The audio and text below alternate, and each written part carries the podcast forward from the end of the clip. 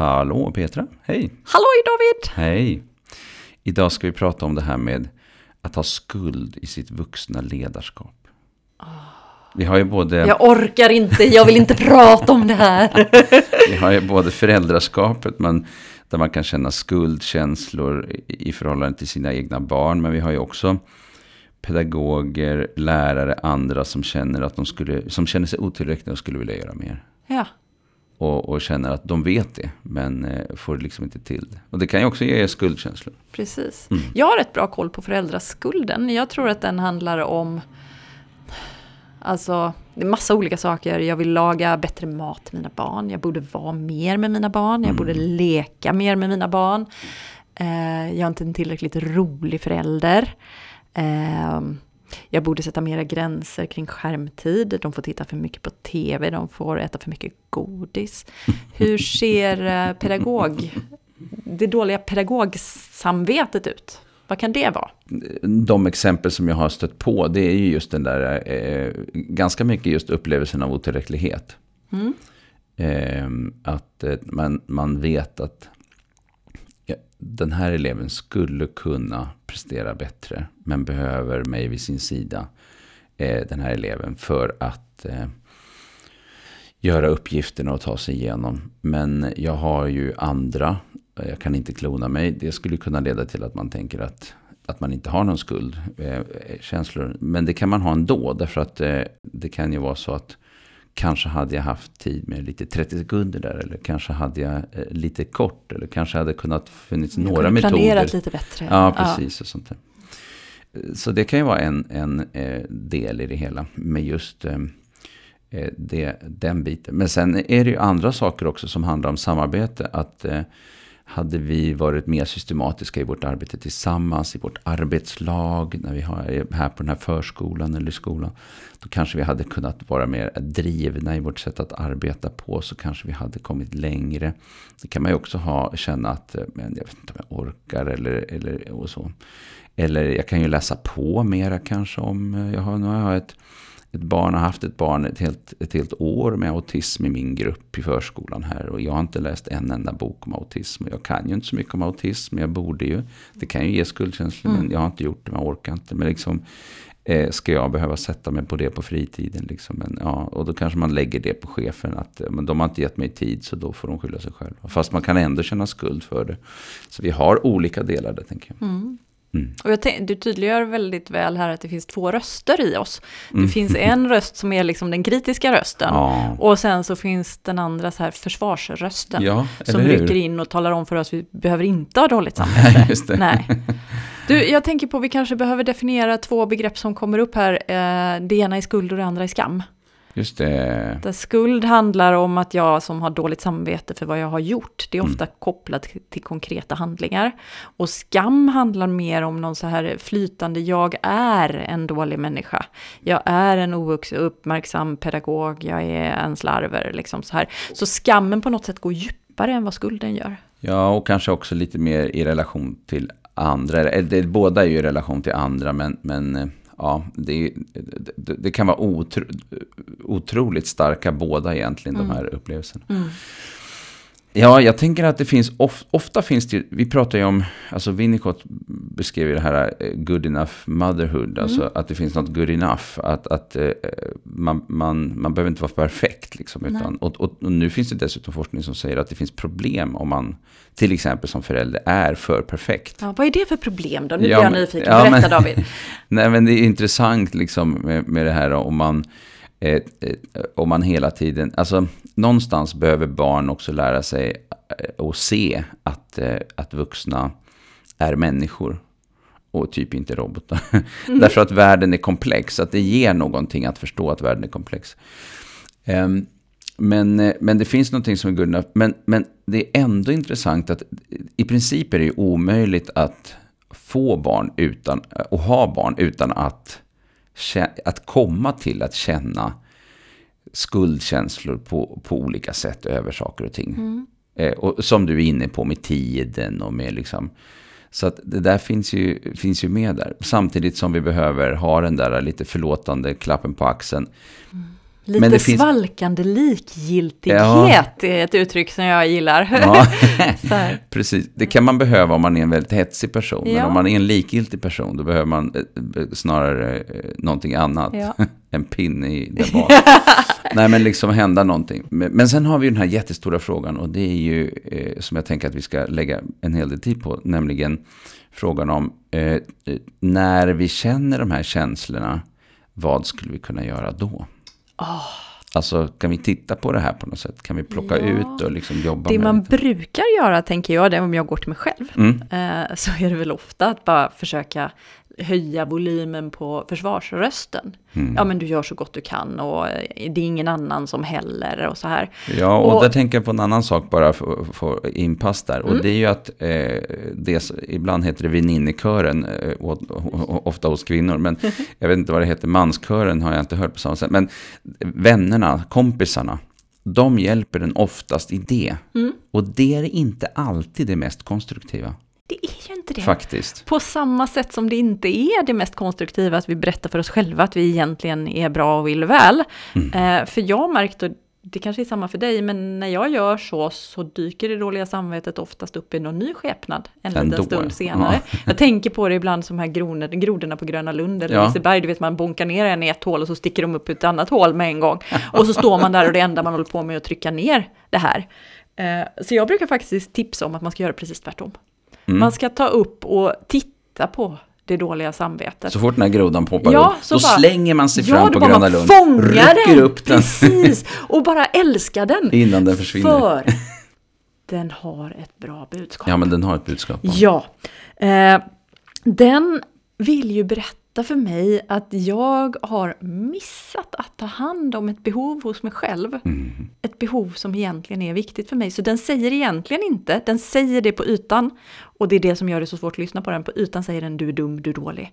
Men om man klarar av att lyssna bakom orden så säger den du är en rätt fin människa. Men du har missat att ta hand om det här som är rätt viktigt för dig. Hallå, hallå, påkallande av uppmärksamhet. Så när jag har föräldragrupper ibland så brukar jag göra en övning där vi tittar på det dåliga samvetet. Och den här övningen är ganska jobbig. Jag gör den bara i vissa grupper. Men den består av fem steg. Mm. Jag tänkte jag skulle Ja. guida dig eller visa dig hur den Right. här skulle kunna gå till. Eh, så det första som jag ber mina deltagare göra då, det är att skriva ner kort på papper, vilken händelse är det du har dåligt samvete för? Vad var det som hände? Eh, det kan till exempel då handla om att jag hade lovat mitt barn att läsa för henne. Men sen när hon kom och sa, ska du läsa saga för mig nu pappa? Så sa jag, jag orkar inte. Mm. Mm. Eh, Så då skriver jag ner det helt konkret. Vad var det som utlöste självkritiken? Det första steget. Det andra steget det är att ta upp och titta på vilka behov var det hos mig som inte blev tillgodosedda när jag gjorde det här. Vad är det som gör att jag har dåligt samvete? Jo, men det handlar ju om att egentligen så är det jätteviktigt för mig att hålla överenskommelser. Det är viktigt för mig med tillit. Det är viktigt för mig med gemenskap, Mm. respekt och närhet med mitt barn. Den tredje frågan då, den handlar om vilka känslor hade jag i situationen? Mm. Och vilka behov var det som jag försökte tillgodose? Ja, då går jag tillbaka till den här situationen så tänker jag, jag var väldigt trött. Mm. Helt utmattad faktiskt. Och jag hade jättestort behov av vila, men jag hade också kanske behov av tystnad, av ensamhet. Fjärde steget, det handlar om att liksom titta på alla de här behoven, lägga dem framför mig och känna in vad händer nu när jag tittar på de här. Jag har, det är viktigt för mig att hålla mina överenskommelser, att ha gemenskap med mitt barn, att ha närhet. Och det är också viktigt för mig att få vila när jag är trött och att få vara tyst, i tystnad och ensamhet. Och ofta när man faktiskt, det som händer i gruppen när jag gör det här, det är ofta att någon börjar gråta. Mm. Mm. För det som händer när man verkligen tittar på alla de här behoven, det är som att det skiftar från självkritik till sorg. Mm. Som att jag blir liksom ledsen när jag inser att, ja men kolla här alla mina fina vackra behov och jag tog inte hand om dem. Och ur den där sorgen sen så kan det liksom väckas en upplevelse av försoning. Jag var inte en ond människa. Jag var inte dålig, jag var inte dum. Jag var en otillräcklig människa. Jag hade alla de här fina behoven men jag räckte inte till Mm. för att ta hand om allihop. Liksom. Och sen det sista steget. Det handlar om att fundera över hur vill jag göra nästa gång? Mm, när jag hamnar i den här situationen. Ja, nästa gång så kanske jag när mitt barn står där så kanske jag vill säga, vet du, jag vet att jag lovade dig att läsa. Och å ena sidan så är det jätteviktigt för mig att hålla överenskommelser och jag gillar att vara med dig och vara nära. Och samtidigt så är det så att jag är supertrött Mm. just nu. Och jag märker att jag verkligen skulle behöva vila. Vad tänker du om det älskling? Mm. Och sen så kanske jag får ha ett samtal med mitt Mm. barn om det. Ett samtal där jag tar in barnets perspektiv, där jag står för mitt eget perspektiv. Och så funderar vi på hur vi kan mötas. Jag kanske också när jag sitter och funderar över- det här kommer fram till att nästa gång vill jag planera bättre. Så jag inte hamnar i det här läget. Mm. Och det här, när jag, när jag gör det här i de här grupperna, det är en ganska stark process. Ja, väldigt. Eh, där folk faktiskt landar i, och det är det som är så fint tycker jag, att man landar i att jag är en otillräcklig människa, snarare än att landa i att jag är en dum, en dålig människa. Mm. Eh, och det jag har beskrivit nu, det är ju bara en inre process. Det är en process inne i mig själv, den andra det. processen, det är den yttre. Mm. När jag faktiskt också kan vända mig till mitt barn dagen efter och säga att vet du vad, jag har dåligt samvete för hur det blev igår, jag hade lovat dig att läsa. Och sen så var jag så trött så att, och hade behov av vila. Eh, och då sa jag att jag inte ville. Och för mig känns det skitdåligt för det är egentligen jätteviktigt för mig att hålla Mm. överenskommelser. Eh, vad tänker du om det älskling? Och syftet med att säga det här till barnet är ju inte att få syndernas förlåtelse och att barnet ska säga det är okej pappa. Utan syftet det är ju att skapa kontakt med barnet kring hur det är att vara människa. Just. Ja, och då kanske barnet säger jag blev skitledsen för du hade lovat. Mm. Och då behöver jag vara beredd att lyssna på det. Mm. Så att syftet med att be om ursäkt är ju inte att allt ska bli bra igen, utan det är ju framförallt att mötas i, i de här känslorna. Ja, och ibland leder det ju också till en strategi. Mm. Eh, Nej, men vi kan göra det imorgon eftermiddag när jag kommer hem från skolan. Eller liksom, Precis. alltså att, att vi tar igen det fast vid ett annat tillfälle. Så, så, och det kan ju vara så att eh, barnet sitter inne med en idé, Ja, en lösning. ja precis. Eh, och vips så har man liksom gjort det ganska enkelt liksom så. Ja. Eh, ja, nej, den här, det är ju, det är ju starkt. Jag tänker att det här är ju någonting som är starkt också eh, i att kika på det så här i steg och i grupp också, Ja. tänker jag. Att det händer någonting bara i den processen. Ehm, och det här är ju någonting som jag tänker att man kan göra på egen hand också i de här, de här stegen. Att jobba igenom det. Exakt, Eh, liksom så här steg för steg och fundera just kring behoven. Eh, och sen kanske då att landa också i eh, att fundera kring strategi. Hur ska jag göra nästa jag göra gång? nästa och finns det något annat sätt? Hur ska vi liksom få till det? Och också vara öppna för att ibland så hittar vi inget annat sätt. Det kan ju Mm, vara så nej. att jag går omkring och har Precis, dåligt samvete för att eh, jag jobbar för mycket. Jag skulle Mm. vilja vara mer med mina barn. Mm. Eh, jag jobbar jättemycket just nu och behovet bakom att jag jobbar jättemycket just nu det kanske är att jag vill sätta mat på bordet för mina barn. Jag, jag har Mm. liksom, det är jätteviktigt för mig att ha handfast omsorg om mina barn. Mina Mm. barn behöver mat och kläder. Ja, men det är inte så konstigt. Nej, Annars och så samtidigt Anders. så kanske jag känner mig som en dålig förälder för jag är inte tillräckligt mycket med mina barn. Mina Ja, barn precis. frågar när kommer du hem, ska du aldrig vara med mig? Mm. Och då får jag dåligt samvete för det. Och då kollar jag vad är det som är viktigt för mig som gör att jag får dåligt samvete? Jo men det är ju närhet, Mm. gemenskap, kärlek. Och så tittar jag på alla de där behoven. Det är liksom å ena sidan då materiell handfast omsorg och det andra är liksom kärlek, närhet, gemenskap. Och så kanske jag landar i att just nu så ser jag inget sätt som jag kan göra och tillgodose alla de här behoven. Och då kan jag behöva liksom ta upp och titta på det och tillåta mig själv att sörja att just nu är det så här. Och min erfarenhet att bara att sätta ord på det och att tillåta sig att sörja det, det brukar göra att det dåliga samvetet minskar. Mm. Det dåliga samvetet det ökar när vi håller på att trycka bort det och talar om för oss själva att det inte borde finnas där. Men om vi tar upp det, tittar på det och sörjer att det är så här just nu, eh, då kan vi åtminstone i stunden eh, och ett tag framöver må lite bättre. Sen behöver vi ju igen efter en månad eller två eller tre år kanske titta på det igen. Hur ser läget ut nu? Finns det några förändringar jag kan göra nu som innebär att vi kan få alla behov tillgodosedda? Ja, och här finns det också en annan sida. För vi har ju också en del föräldrar som helt enkelt tycker att det känns väldigt viktigt. Jag skulle kunna minska på mitt arbete, men jag vill inte. Mm. Så det är inte bara det att jag har en chef som säger att, eller jag har en situation som, säger, som gör att jag måste dra in alla de här pengarna för att, eh, eller alla de här pengarna, men, men liksom pengar för att få mat på bordet. Eh, men det kan ju vara så att jag har lust helt enkelt att göra karriär. Mm. Eh, och, då... och, att ställa det då mot till exempel tid med barnen och vad som är viktigt. Och då tänker jag så här att där finns ju andra aspekter med i bilden också som handlar om att tänka igenom vad som är viktigt just nu i förhållande till andra. För att ofta till exempel när man när man är i den åldern att man bildar familj och så. Väldigt många är ju samtidigt på väg i, i någon slags jobbmässigt i att de jobbar in sig i ett område eller kanske rör sig till och med uppåt i ett område och sånt där. Nu gäller ju inte det för alla men, men i det eh, så ligger ju eh, också att det är väldigt mycket som händer samtidigt. Man skaffar också bostad, bostad, som är större, vilket blir ökade kostnader. Eh, så att man får pröjsa mer helt enkelt för det. Så det är, det är väldigt många aspekter i det där. Och även där tänker jag när man tänker då, jag har lust att göra karriär. Mm. Det finns behov bakom det med. Vi är inte onda människor för att vi har lust att göra karriär, utan då mm. behöver man kolla, vad är det som är viktigt för mig som ligger bakom den här lusten att göra karriär? Mm. Ja, det kanske handlar om ett behov av meningsfullhet, mm. ett behov av utmaning, ett behov av att eh, bli sedd som den kompetenta människa man är. Att kunna styra över sin egen vardag. Det är ju också ganska fina behov.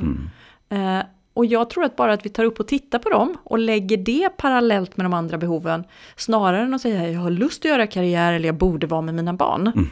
För så länge vi är kvar där, då är det ganska jobbigt och då kommer vi ha den här tanketennisen ja, mellan försvar och, och kritik. Mm. Eh, så att även där behöver vi ta upp och titta på båda de här rösterna och säga vad är det för behov de försöker göra mig påminda om? Och sen fundera utifrån det, finns det något sätt som jag kan göra så att alla mina behov blir tillgodosedda? Eh, för jag tänker att även att jag har ett behov av omsorg om mitt barn, det är ju mitt behov. Alltså mitt barn har ju också behov av näring och allt det där. Men mitt behov som förälder, det är ju att mitt barn mår bra. Och att jag får liksom skydda och älska honom. Det är ett behov som jag har. Mm, mm. Mm. Ja, nej, det här är, det är ju väldigt stora frågor här. Mm. Och jag tror att det gäller att man vågar, vågar verkligen mm. just titta på de här olika komponenterna. Eh, och eh, ägna lite tid åt dem för sin egen del utan att fastna. Och utan att göra det för snabbt också kanske. Alltså att det behöver också ta lite tid att liksom få sjunka in. Och, Precis. Eh, men att det finns ett budskap där. Mm. Det är ju det som vi någonstans, mm. det är vårt budskap. Det finns ett ja, budskap i det Ja, men precis. Samvetet. Lyssna på det dåliga samvetet, ja. för det finns ett fint budskap där mm. bakom. Det handlar om, hallå, hallå, du har missat att ta hand om någonting som egentligen är viktigt för mm. dig. Mm. Det säger det dåliga samvetet, inte du är en dålig människa. Mm. Så därför så ska du våga ta upp och titta på det där. Uh, för att du mår oftast bättre av att titta på det än att trycka undan det. Ja, precis. Och eh, där är det också lite intressant när man då eh, tänker eh, en lärare till exempel eller en annan pedagogisk personal i skola som eh, sitter och har en hel grupp. Mm. Eh, kan ju inte ha, eh, alltså det finns ingen som i en grupp ägnar lika mycket tid åt alla. Utan det är alltid så att det, det, det är liksom tidsmässig olika blir det, punkt slut. Mm. Um, Eh, men behoven är också olika hos barnen i vad de har behov av att så att säga få. Eh, och om vi nu tänker oss att någon har egentligen behov av eh, liksom, oerhört mycket mer än, än alla de andra. och sen finns det inte möjlighet till det. det som är lätt hänt är ju då att då, då lägger man det ju förstås på ja men vi har inte de resurserna och mm. det är inte mitt fel. Utan eh, det är typ chefen eller samhället eller mm. kommunen som har för lite skolpeng. Eller, eller systemet ser ut som det gör och vi får inga extra resurser eller sådär. Utan vi, vi, vi är den grupp vi är helt enkelt. Um, men det finns också någonting som jag tänker är lite intressant där som man kan fundera över som handlar om strategi. Alltså, har man tömt ut alla möjligheter? Eller är det så att det faktiskt finns någonting mer man skulle kunna göra mm. som man inte har tänkt på? Mm. Eh, och det där kan man ju behöva ha eh, hjälp i tänkandet kring, tänker jag. Eh, av. Det kan ju vara någon, det kanske finns någon specialpedagog förskole eller skolpsykolog eller någon annan. Eller att man i arbetslaget eh, processar den frågan. Precis. Sen har vi faktiskt en annan sak som kanske tillhör nästan det mest svåra. Och det är ju det som kan uppstå i och med att man faktiskt, trots att man har att göra med barn och vet att man inte ska, ändå tycker lite olika om olika individer, även barn. Du Eh, menar att det händer David? Ja, men det är klart. Ja, det är klart det händer. Eh, och att det här är också någonting som ju är kanske bland det starkaste vi har att göra när vi pratar om det här med, eh, med skuld eller samvetsfrågor eller vad man ska säga. Ehm, Att vi, eh, eh, vuxna emellan så är det inte så konstigt. Men när det gäller barn så ska vi egentligen vi ska tycka om barn. Jobbar man med barn ska man tycka om barn. Punkt slut. Och sen finns det ändå vissa som eh, kanske har så pass stora svårigheter, krockar med vardagen gång på gång på gång. Jag känner otillräcklighetskänslor gång på gång på gång i relation till den här eleven eller det här mitt barn till, till och med kan det också då vara. Ehm, och där har vi också det här med, med familjer som ibland, det kan vara en ganska lång process ibland till att komma till att jag behöver hjälp med att mitt barn bor eh, varannan var tredje vecka eller något lite då och då, eh, eh, eh, eller varannan var tredje helg kanske, liksom, eh, på eh, ett kortis eller någonting därför att jag måste få energi. Eh, Den, det är ingenting som går geschwint och lätt och snabbt och enkelt. så utan den processen eh, tar tid och den innehåller oerhört mycket av de här frågorna också. Med vad betyder det nu om jag eh, att mitt barn ska vara i en annan verksamhet en helg. Att jag inte att jag inte orkar vara med mitt barn, inte gillar mitt barn. Eller vad, hur, ska, hur, hur tolkar andra det? Och så vidare. Och så, vidare. så vi har många väldigt starka processer så fort vi har att göra med barn som på olika sätt eh, har det tufft i mötet med omgivningen. Som vi då behöver förhålla oss till. Så att det här är ju eh, eh, kraftfulla processer. Och, och, eh, i, ja. Det handlar i grund och botten om att vi, vi vet att barn är så beroende Mm. av oss. ja. Och har man ett barn med särskilda behov så är barnet kanske ännu mer beroende Mm. Ja. under en längre tid. Och även som pedagog så är ju barnen väldigt beroende av mig. Och det, det är klart att då är det också lätt att det dåliga samvetet väcks när vi kommer i kontakt med, med den insikten som vi Mm. gör gång på gång. Liksom. Mm. Mm. Så att eh, det är... Eh, ja, nej men det är, det är många delar i det där. Mm. Har vi något mer vi vill Har vi något mer, med, ja? Ehm, jag tänker, men det sa du också, jag tänker att det är viktigt att omdefiniera vad som är en bra förälder. Mm. För vi har ofta dåligt samvete för att vi inte är en bra förälder. Men du har ju redan sagt det här egentligen att, att, att vara en bra förälder det är inte att göra allting rätt.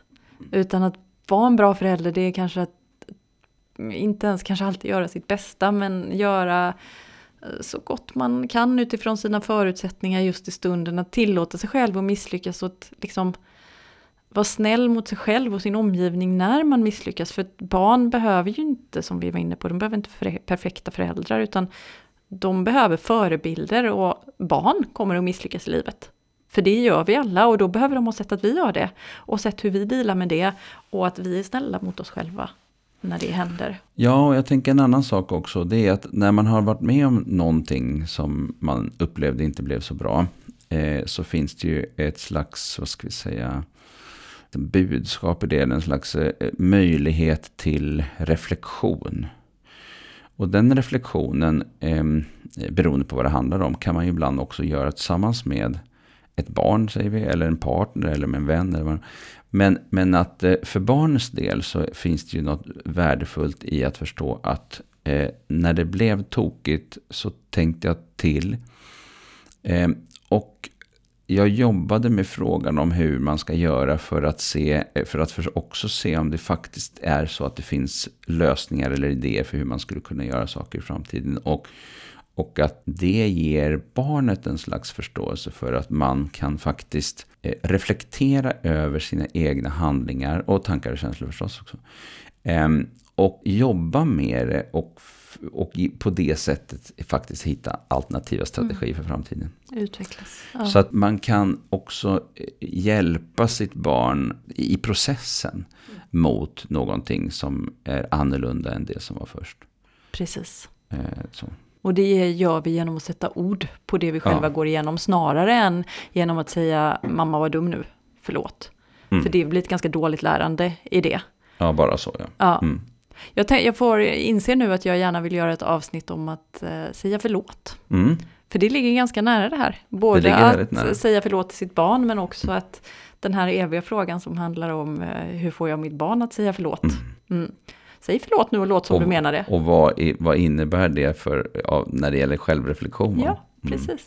Det får bli ett avsnitt eh, Det i tar vi höst, framöver. David, tror jag. Yes. Mm. Ska vi säga tack för idag? Ja, men vi gör det. Ja, ha det Tack för gott. idag. Ha det gott. Hej då.